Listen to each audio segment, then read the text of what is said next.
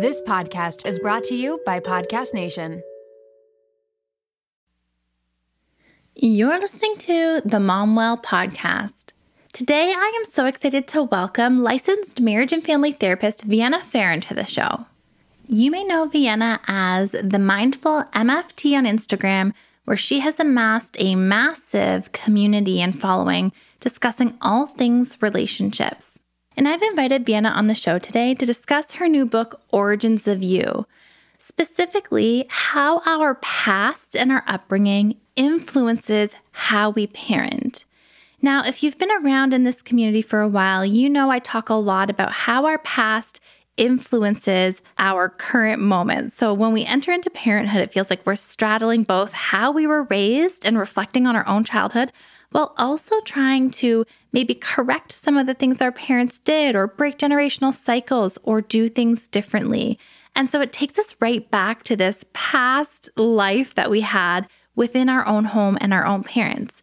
Now, what complicates us even further is our parents are still around and they interact with our children and often parent them right in front of us. And this can bring up such a complicated mixture of emotions. Sometimes I've called this the mother wound on the podcast, where all of a sudden wounds from our own experience come flooding up. But it's more than just mothers, it's also fathers, it's our upbringing and our family dynamics.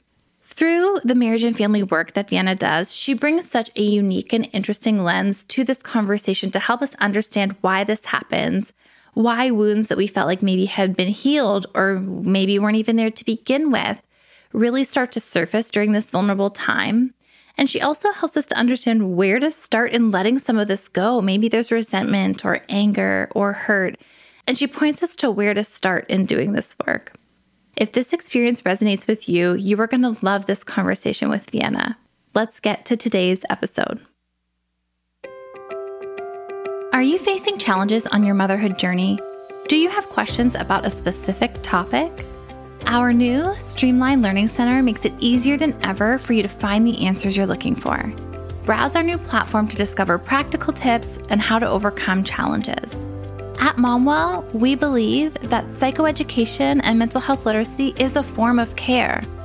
That's why we work hard to bring you the best experts, leading authorities, and professionals who know what it's like to struggle during motherhood.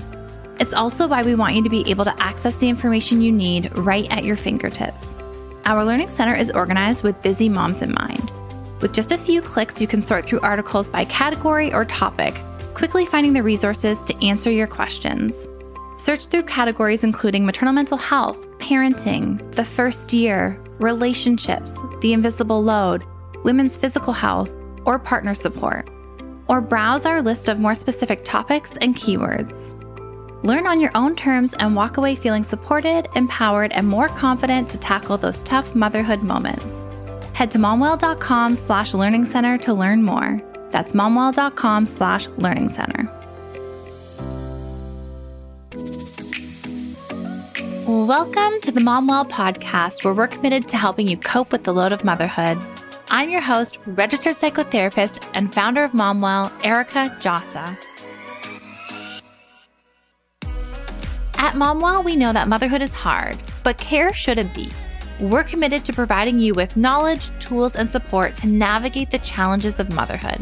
Our mission is to put moms back on the priority list and empower them to create a mental wellness toolbox free from judgment, fear, and shame.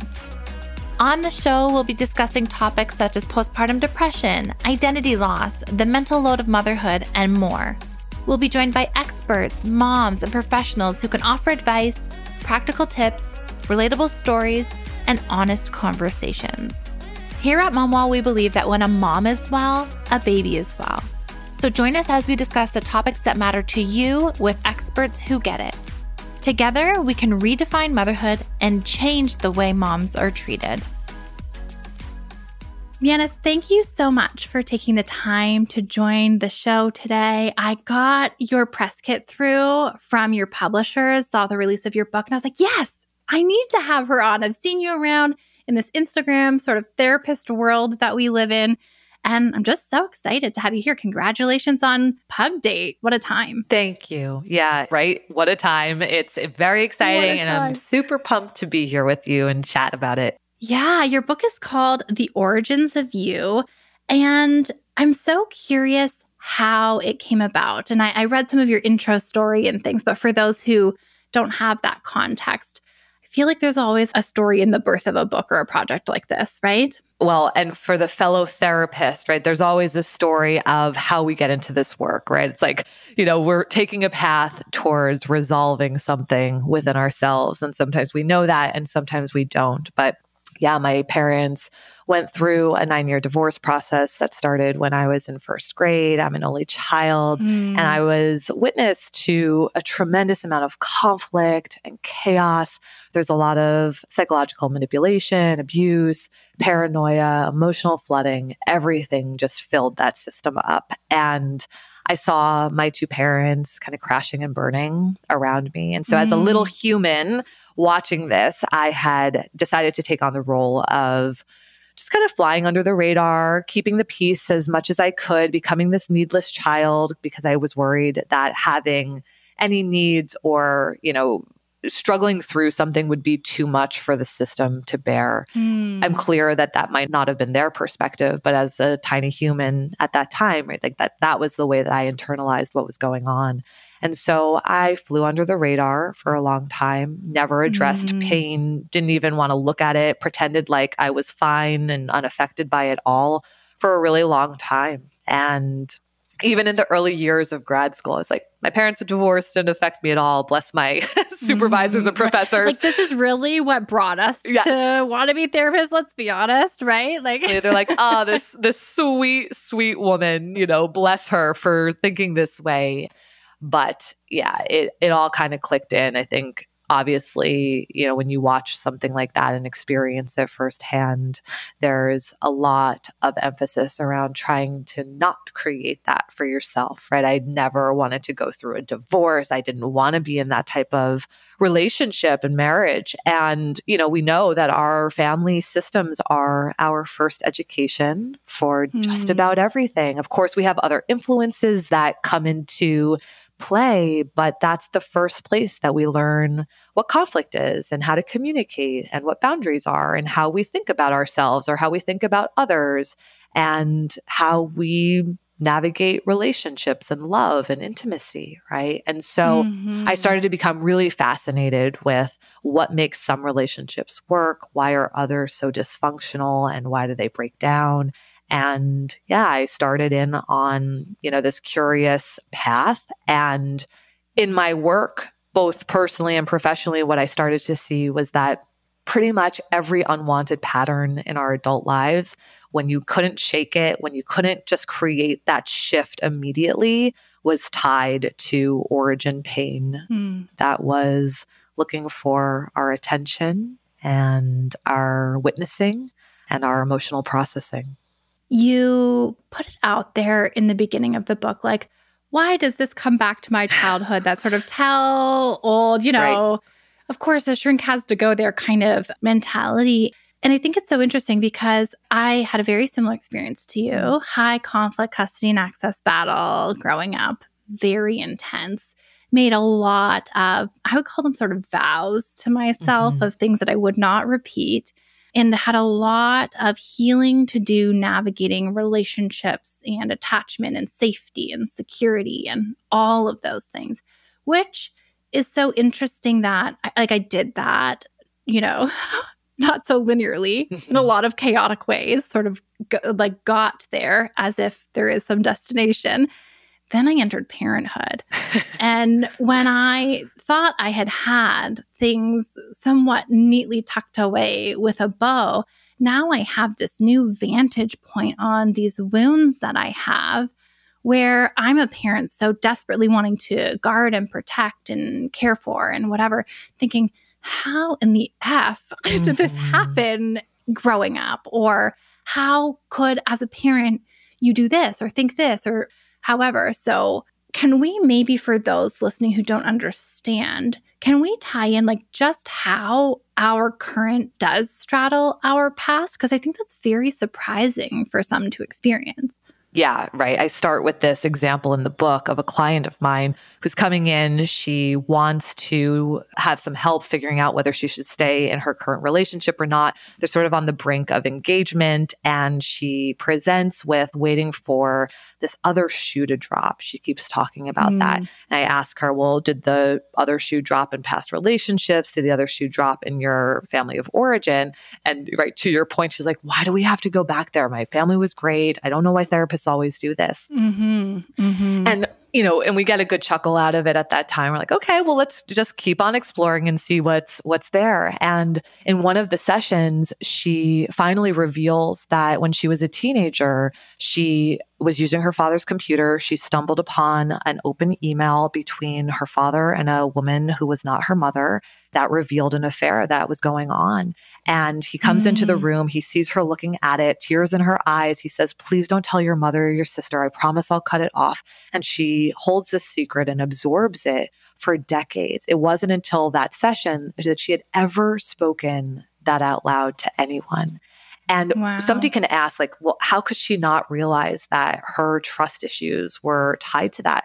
But sometimes when you hold a secret like that, right, you just, you have to go on pretending like nothing happened. Mm. She had held her family in such high regard. Her father was always home after work. They always had dinners together. He seemed to love and respect everyone in the family and loved his family. And so this image that she held had been shattered in a moment. And she needed to absorb this secret and go on and pretend like everything was fine from that moment on. And so mm. it wasn't mm. until we had identified this origin trust wound that helped us start to make sense why she kept feeling like she was waiting for that second, you know, that other shoe to drop and why she would prematurely either leave relationships with past partners or sabotage relationships to make other people leave her, waiting for trust to be broken again and again. And so it shows us how important it is because otherwise, if she's just here saying, well, how do I know whether or not to stay with my partner? And that's the focus, yeah. then we're missing the mark in big ways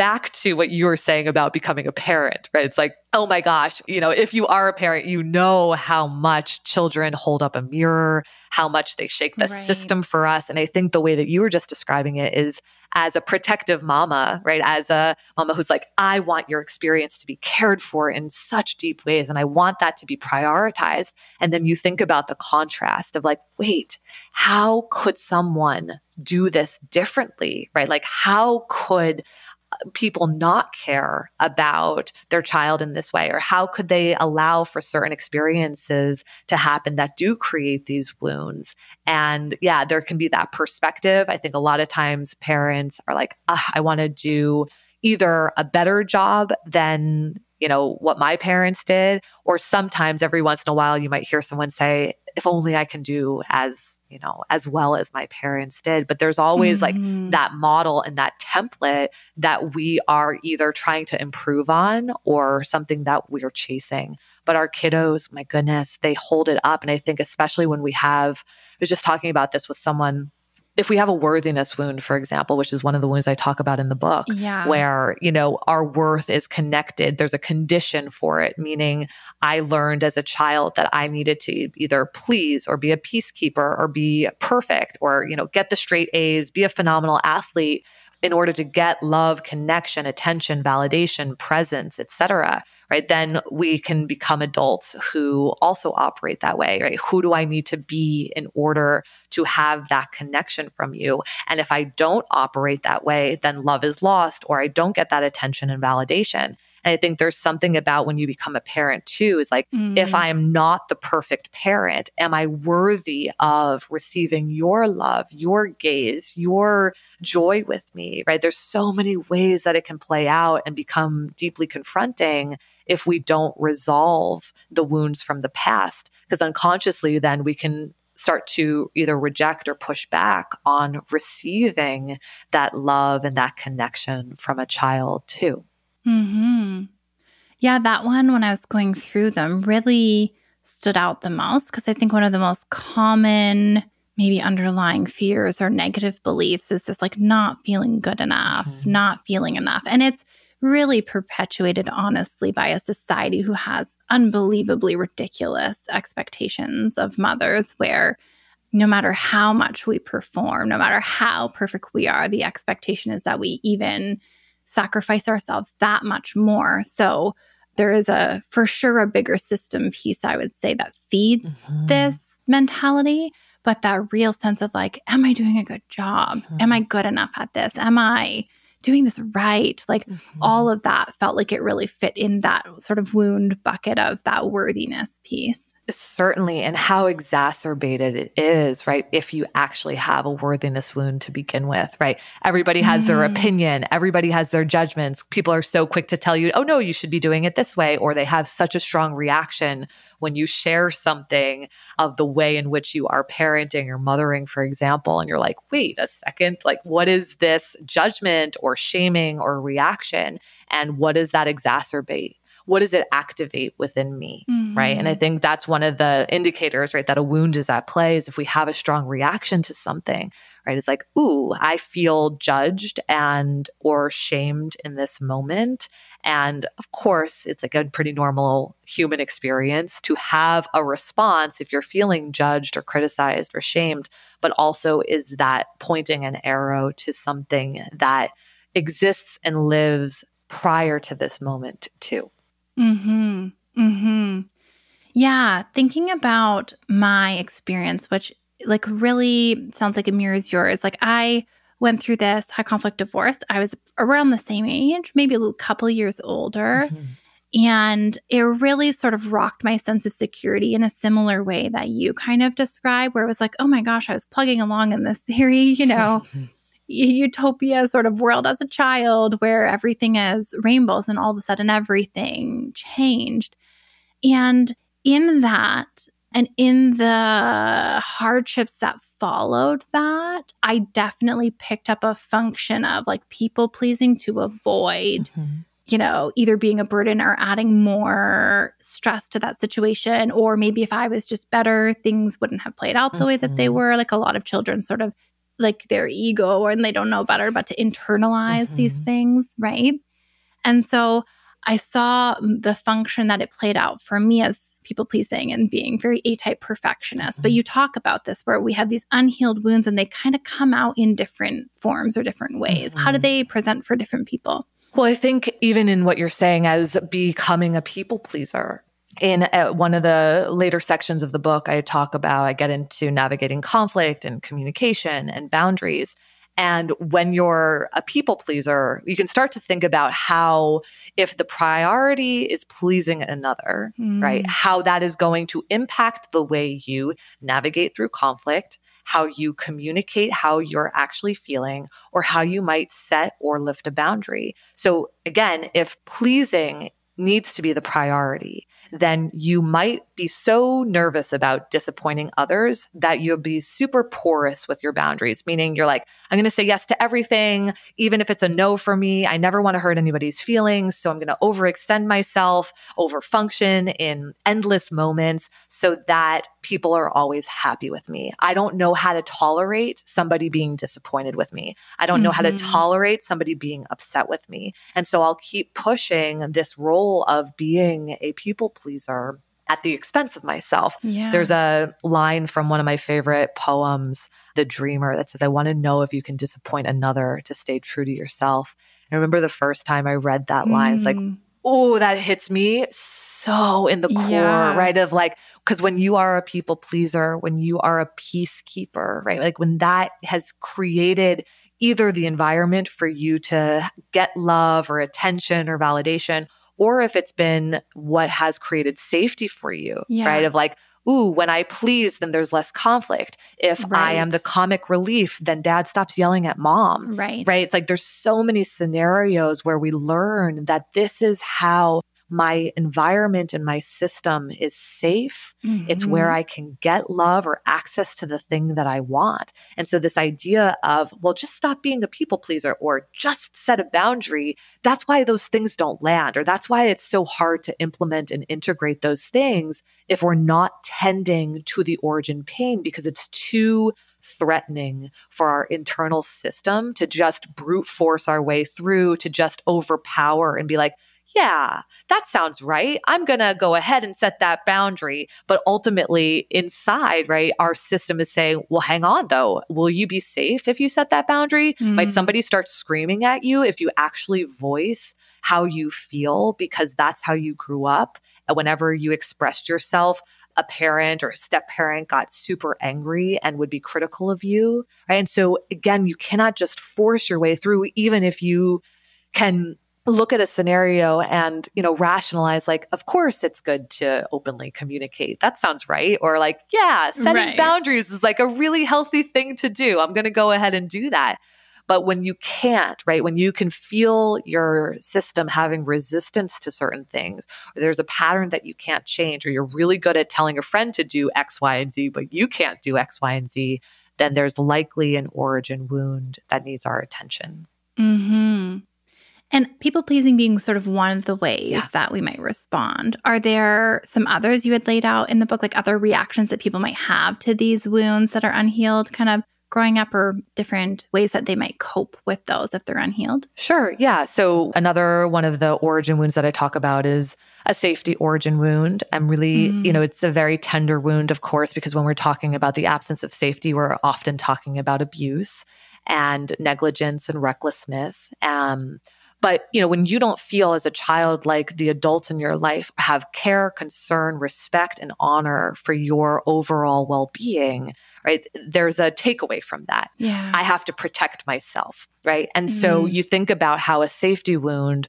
might show up later on in life, where, you know, obviously when we talk about boundaries, very common to hear therapists use the language of, you know, uh, porous boundaries and rigid boundaries. So oftentimes with a safety wound, it can show up where the wall is really high, right? That I need to protect myself more than I need to connect with others mm. because connection with others is threatening, right? Connection with others means that someone takes advantage of me or somebody abuses me.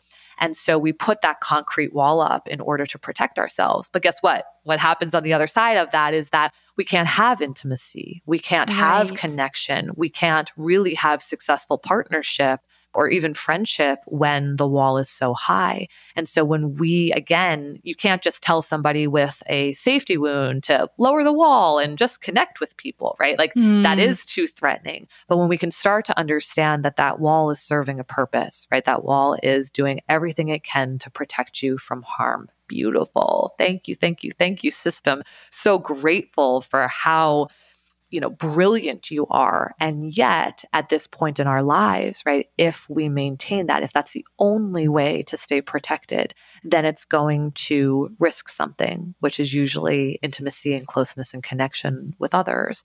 Now, you can stay behind that wall forever and ever, right? Of course, you could choose that.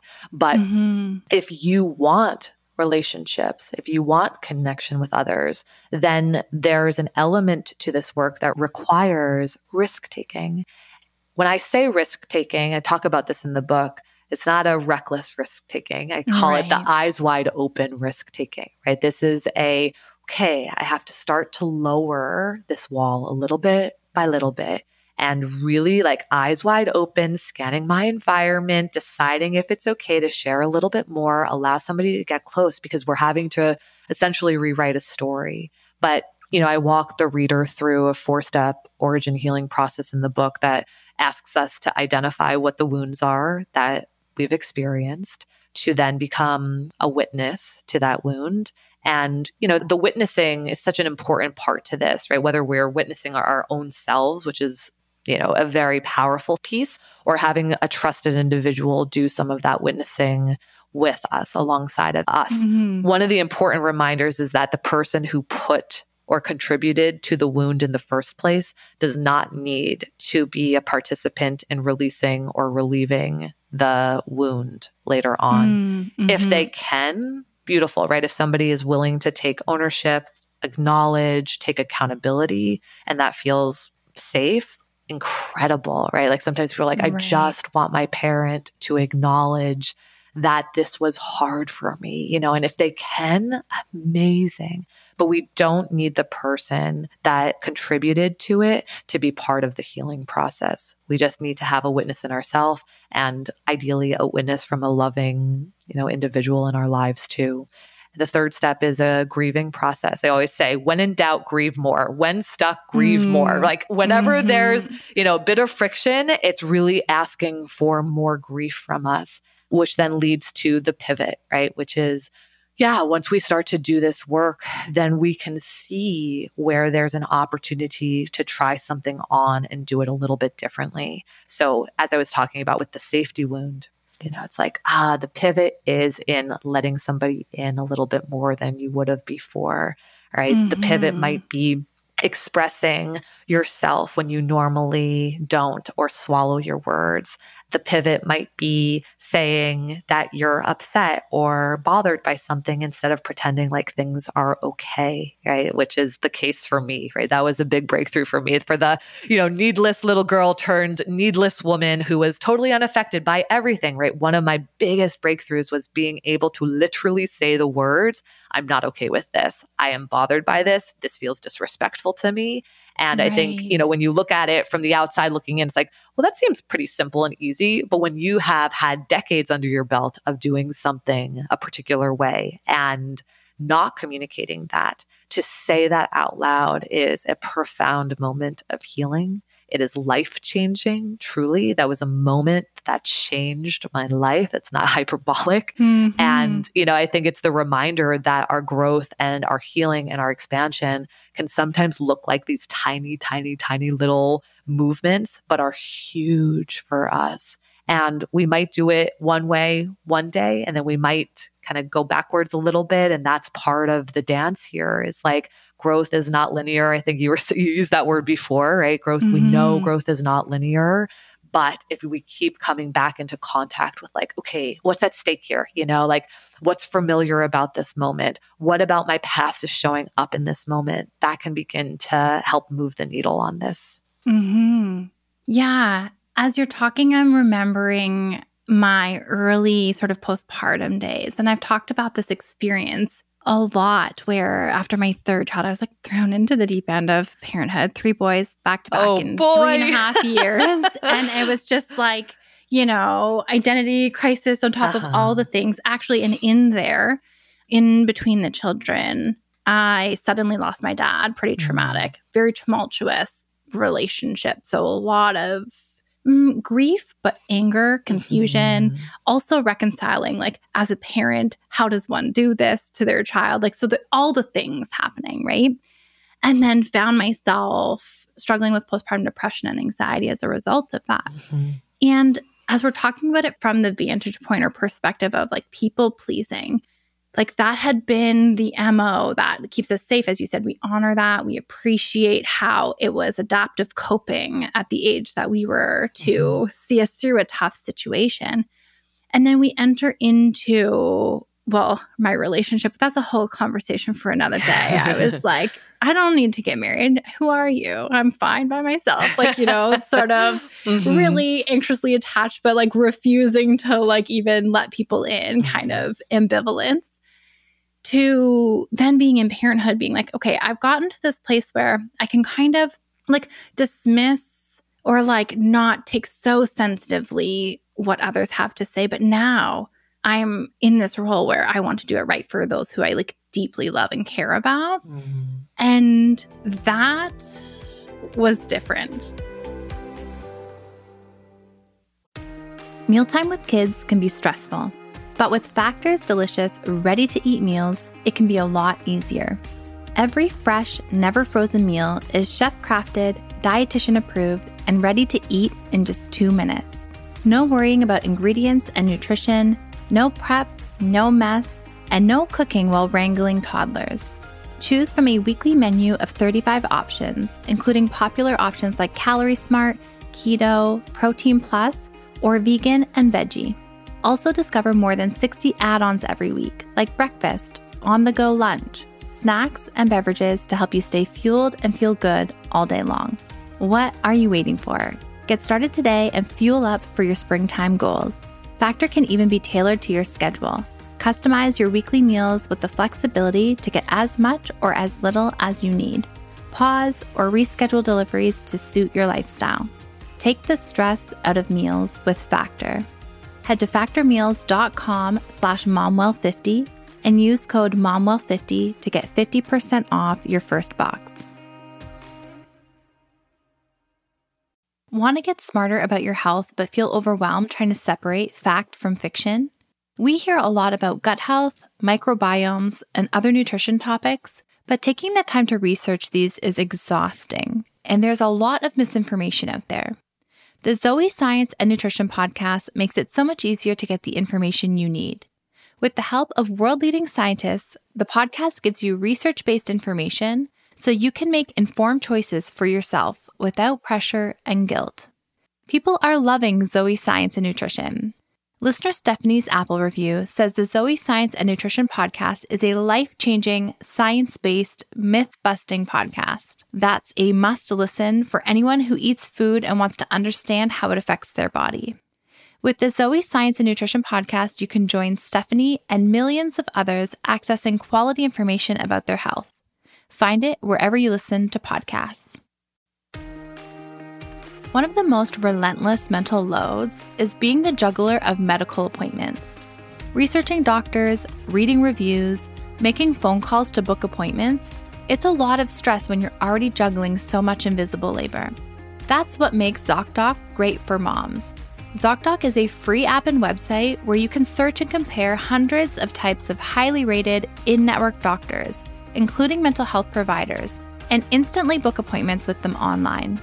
ZocDoc has doctors of all specialties, including therapists, psychiatrists, and psychologists, with verified patient reviews so you can make sure they check all your boxes.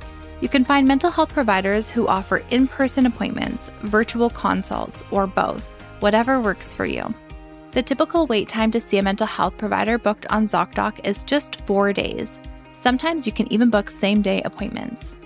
Make juggling appointments easier with ZocDoc. Go to ZocDoc.com slash momwell and download the ZocDoc app for free. Then find and book a top rated therapist, psychiatrist, or psychologist today. That's zocdoc.com slash momwell. ZocDoc.com slash momwell.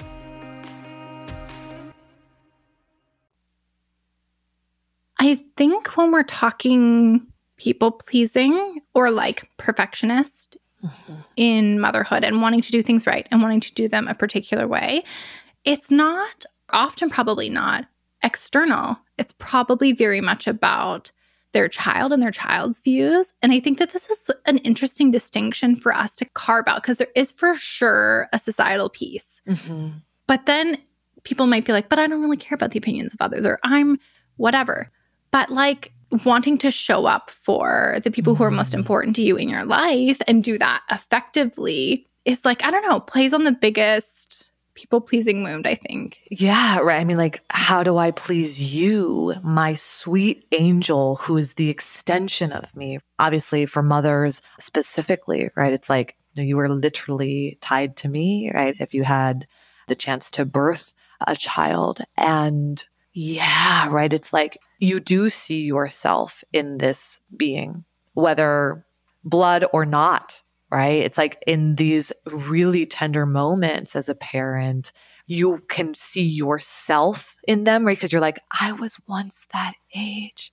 I was once right. this tiny little human right. and somebody was maybe holding me kind of the way that I'm holding you, right? And it's like, I think there's this overwhelming emotional experience of, you know, here's your own child, but then you're also thinking about yourself as that child. And then, yeah, sure, what does the world think of me as a mother? But like you, right. how do you feel about me? Do you feel safe with me? Do you feel prioritized by me? Do you yeah. know that you can just be as you are and that's enough? You don't need to do anything else, right? And I think it's like yeah. when you're an adult who has done some of this healing work and you're like, I I care about the experience that my child has.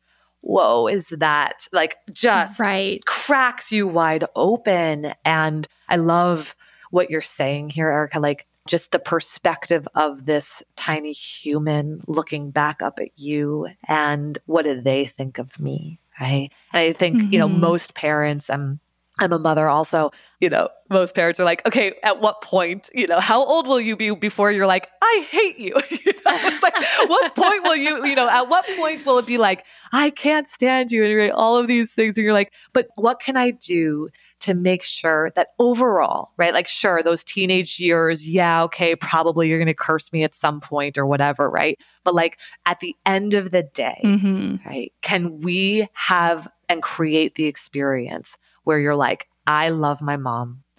I appreciate her. I felt important to her and like I mattered to her and you know, whatever it is, right? Yeah. And that's why I yeah. say to parents, because, you know, I'm sure you get this question all the time, right? As parents are like, what can I do to make sure that I don't screw up my children? And that's it. Like, that's one of the biggest fears. Yeah. I, I call it like this want to do no harm. Yeah. Like, I think that it's one thing to obviously we don't ever want to traumatize our child like we try our best yes. we're human though we're imperfect we react you know in ways that or things life happens and we can't control it but there is this real like i want to do no harm at a cost of my well-being mm. like i will strive so hard to not inflict harm or pain or mm-hmm. repeat mm-hmm. patterns or history to the point that i will do to the detriment of my own mm-hmm. mental health or well-being even and I think that the parallel that I'm drawing here and where I'm seeing this in my own story a little bit is because mine was, oh, I'm going to be perfect. I'm going to do it all right. mm-hmm. I'm going to do it just as all the whatever should say, even though everything in parenting is conflicting and there is no right way and all of that, right?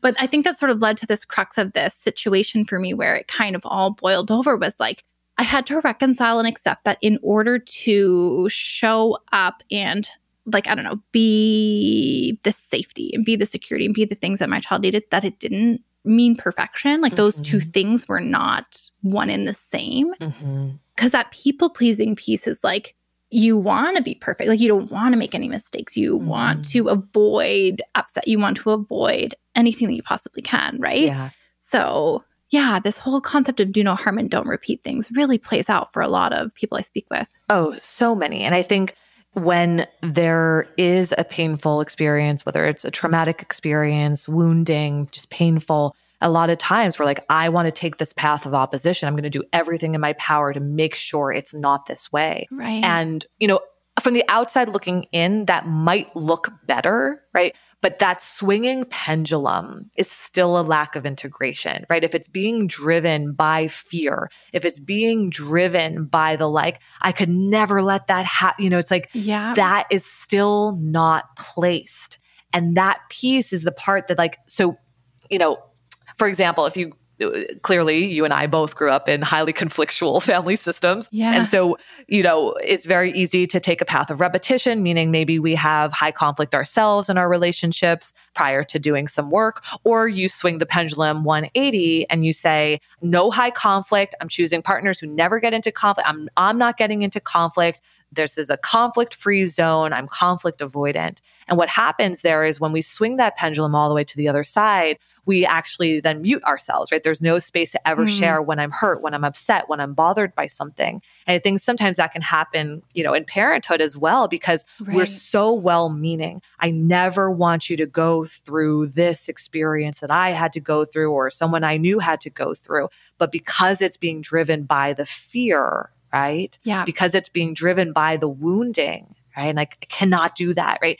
That still is uncentered, ungrounded. Yeah. And that's why, you know, this book is so much about going back to answering that question of parents like what can i do to make sure i don't screw up my, ch- my children? We've already said it. There is no perfect scenario. There's no perfect environment. You're going to let them down. You're going to say the wrong thing. There's going to be some of that. I love the concept of do no real harm right? It's like yeah like let's try to protect you from the big stuff but we also yeah. know that it's not going to be a perfect environment. The best thing that we can do for our children is to commit to continuing to resolve our unresolved pain period. Mm-hmm. Right. To continue to look at it. You don't need to be a finished product. We know there are none. Yeah. Right. So you don't need to be like, I've arrived. Now I can have a child. Right. It's like, no, just be in a constant practice of take breaks and pauses when you need to. I know sometimes we get very attached to the healing process, but, mm-hmm. you know, be in this continued commitment to resolving what's unresolved.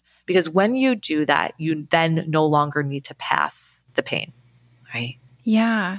It reminds me of a conversation I had for the podcast where we were discussing whether or not to choose to have another baby when you've had a traumatic mm. delivery or experience and how sometimes we want to do over and sometimes we want to have another baby to sort of like mm-hmm. make good on an experience that we were sort of gypped from. Sure. And the same sort of anchoring concept here that you're talking about was present there where mm-hmm. our trauma and our wounds are in the driver's seat of our decision making here.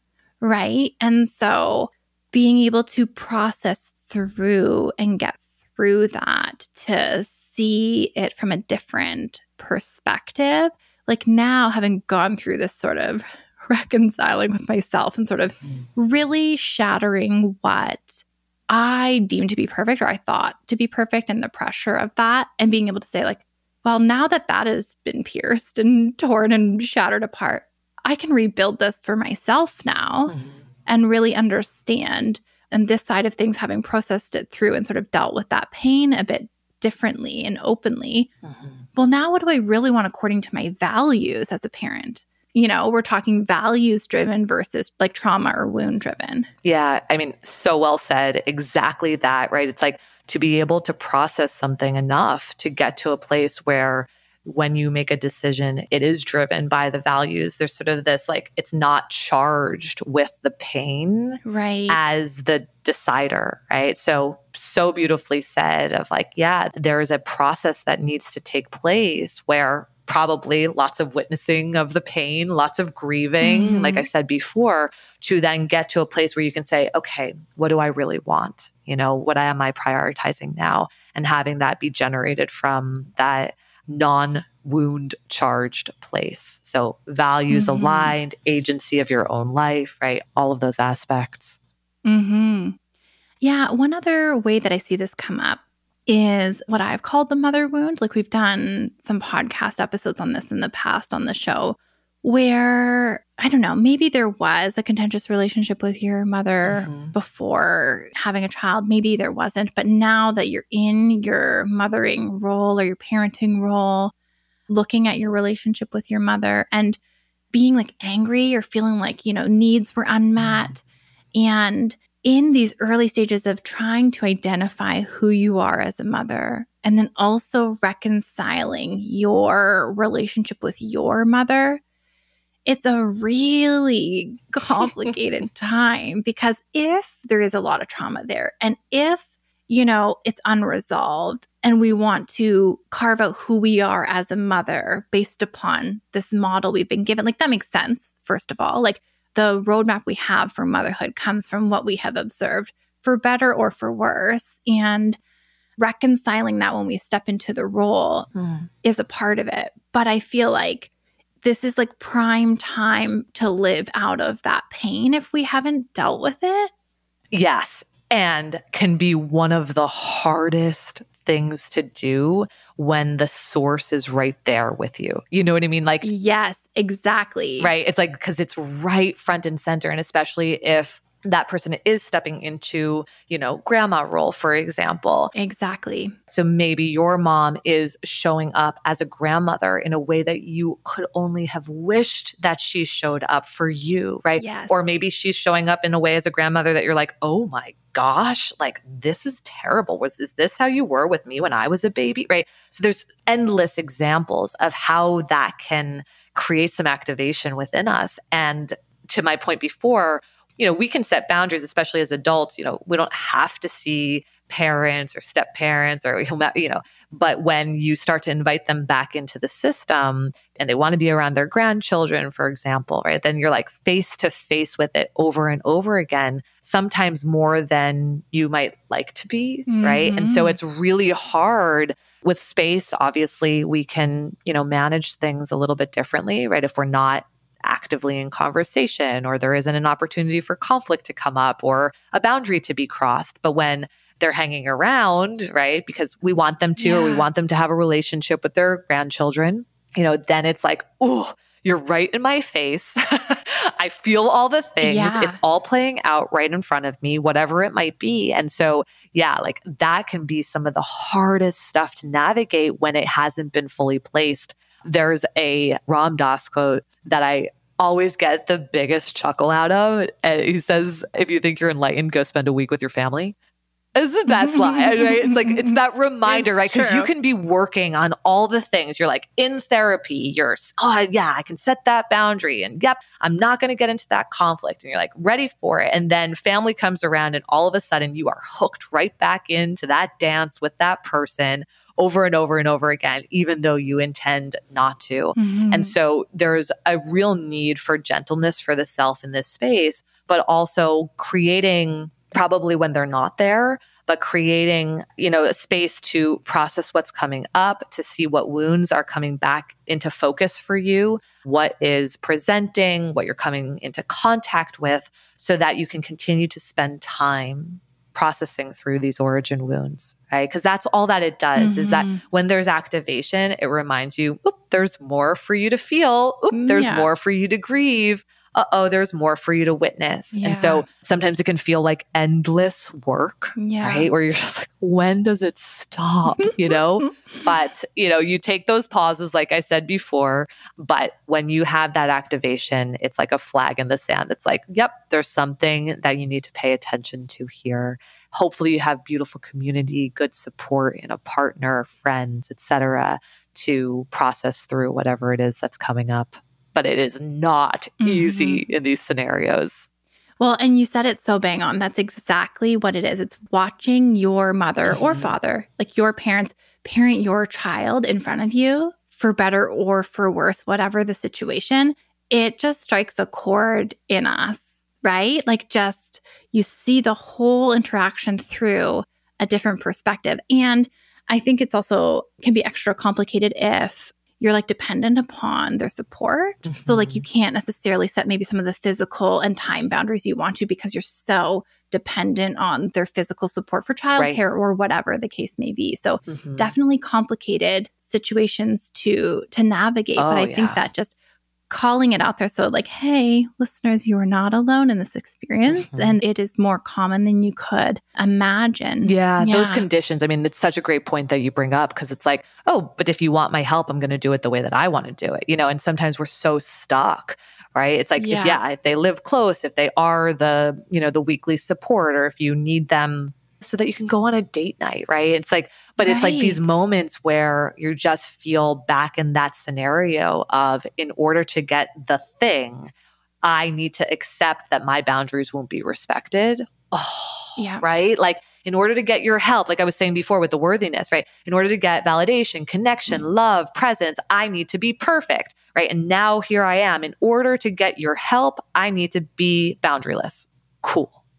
right, spineless Yes. or what like or whatever just let you do you you know with my children Right. right Right, right, right, right. yeah So that's there, right? It, like it's the thing. It activates something. And obviously, again, such a good point, right? Sometimes this is the scenario, right? It's like they are our help. This is what we can rely on, but at what cost? And, you know, sometimes we do trade that, but then it's, am I taking the time to process what's coming up here and, you know, navigate that differently? yeah like am i consciously weighing whether this is a deal breaker or not and consciously you know coming to this conclusion that okay this is a cost that is worth it for a date night for a couple of hours Mm-hmm. you know, and how can we still put some boundaries on that within our Mhm. control, you know, consciously versus just feeling like you've got to give way to the situation. Yep.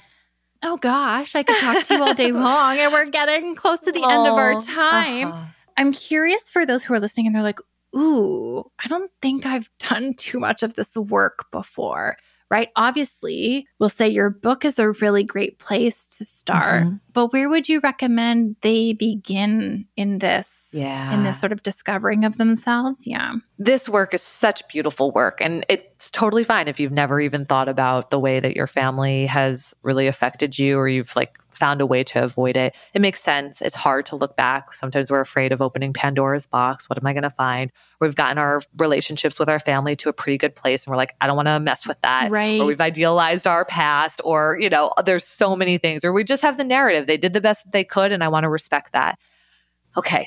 But, you know, our pain is our pain and it doesn't just go away right? Yeah. Just because there's context to a story doesn't mean that the pain doesn't exist. One of my favorite questions is what did you need as a child or want or crave for as a child that you didn't get? That's a beautiful question to sit with, reflect on, point you in the direction of some wounds. Another one is like, what are the things that make you most reactive today? Right? Like, just mm. notice, like, what sets me off? Right? Mm-hmm. That reactivity, again, arrow straight back into your wounds. I have a free What's Your Origin Wound quiz. So we could put Ooh, in the show notes. Of course. We can send it over to you because that's a great place to start too, just to be like, okay, like, where might I be headed with this? But yeah, it's like it's a lift, you know? And I think it's just being gentle and compassionate with the self, obviously with others too, to go at a pace that feels okay for you. But I think there's so much value in this work because it opens so many things up. It connects so many dots, and then there is a path forward.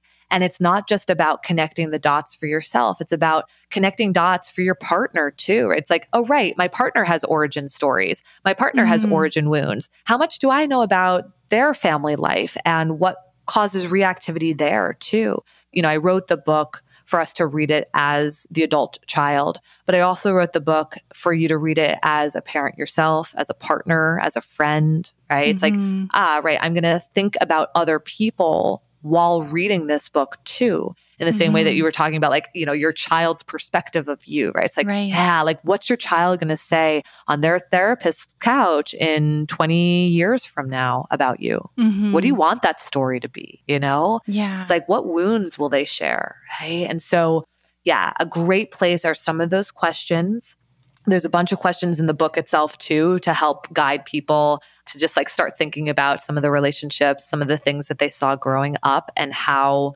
that set the framework and foundation for the way that we think and believe and behave. Mm-hmm. And so, yeah, I'm excited for everybody to get it, yeah. you know, as a source, because I know that not everybody's going to spend years or decades in therapy. You know, right. it's like, nope, you can do this from the comfort of your own home.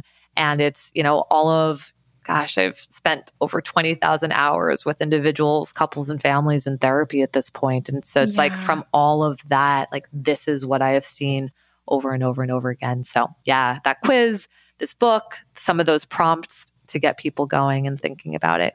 Yeah. And we'll link the quiz and where they can buy the book, everything in the show notes. But that question of what did you need as a child that you didn't get? I feel like that is such a great place for us as mothers, as parents to start because in motherhood, we're often living out of that lack if we right. haven't dealt with it, right? It's like that's a really big one, a really great sort of reflective place to start. So thank you. Thank you. Thank you so much.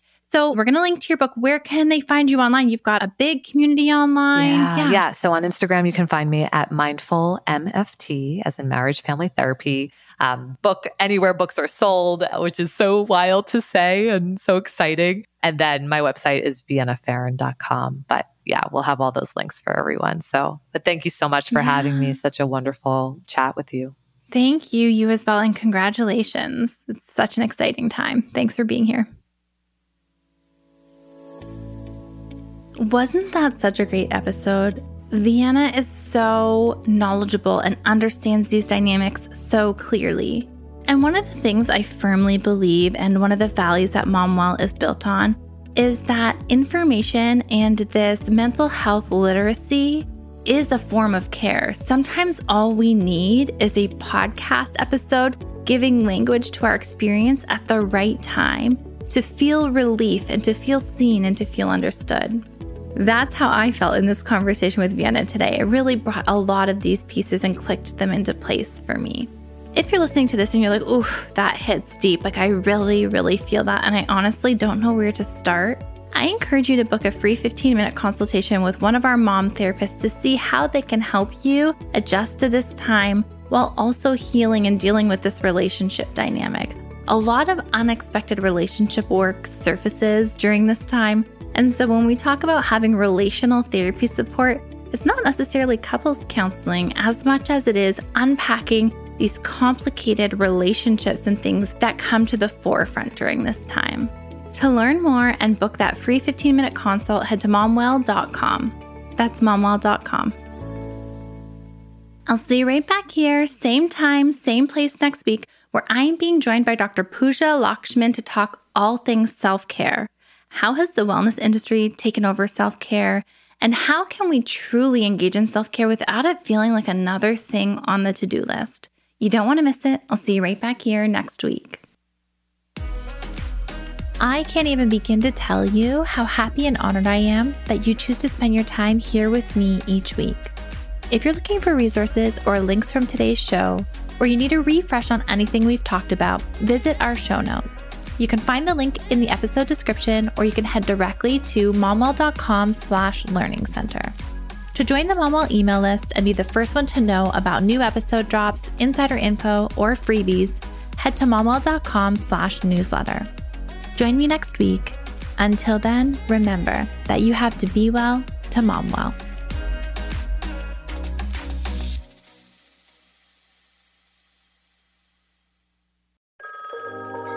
Settling is not an option for Everything me. I desire is already mine. What if you can have it all? because every day is for the girls.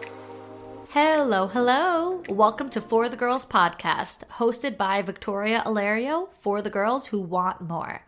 Listening to For the Girls will have you ready to raise the bar, stop settling for the bare minimum, and start believing you can have it all and step into the 2.0 version of you. You can catch a new episode of For the Girls every Monday across all podcast platforms. Until next time, girls.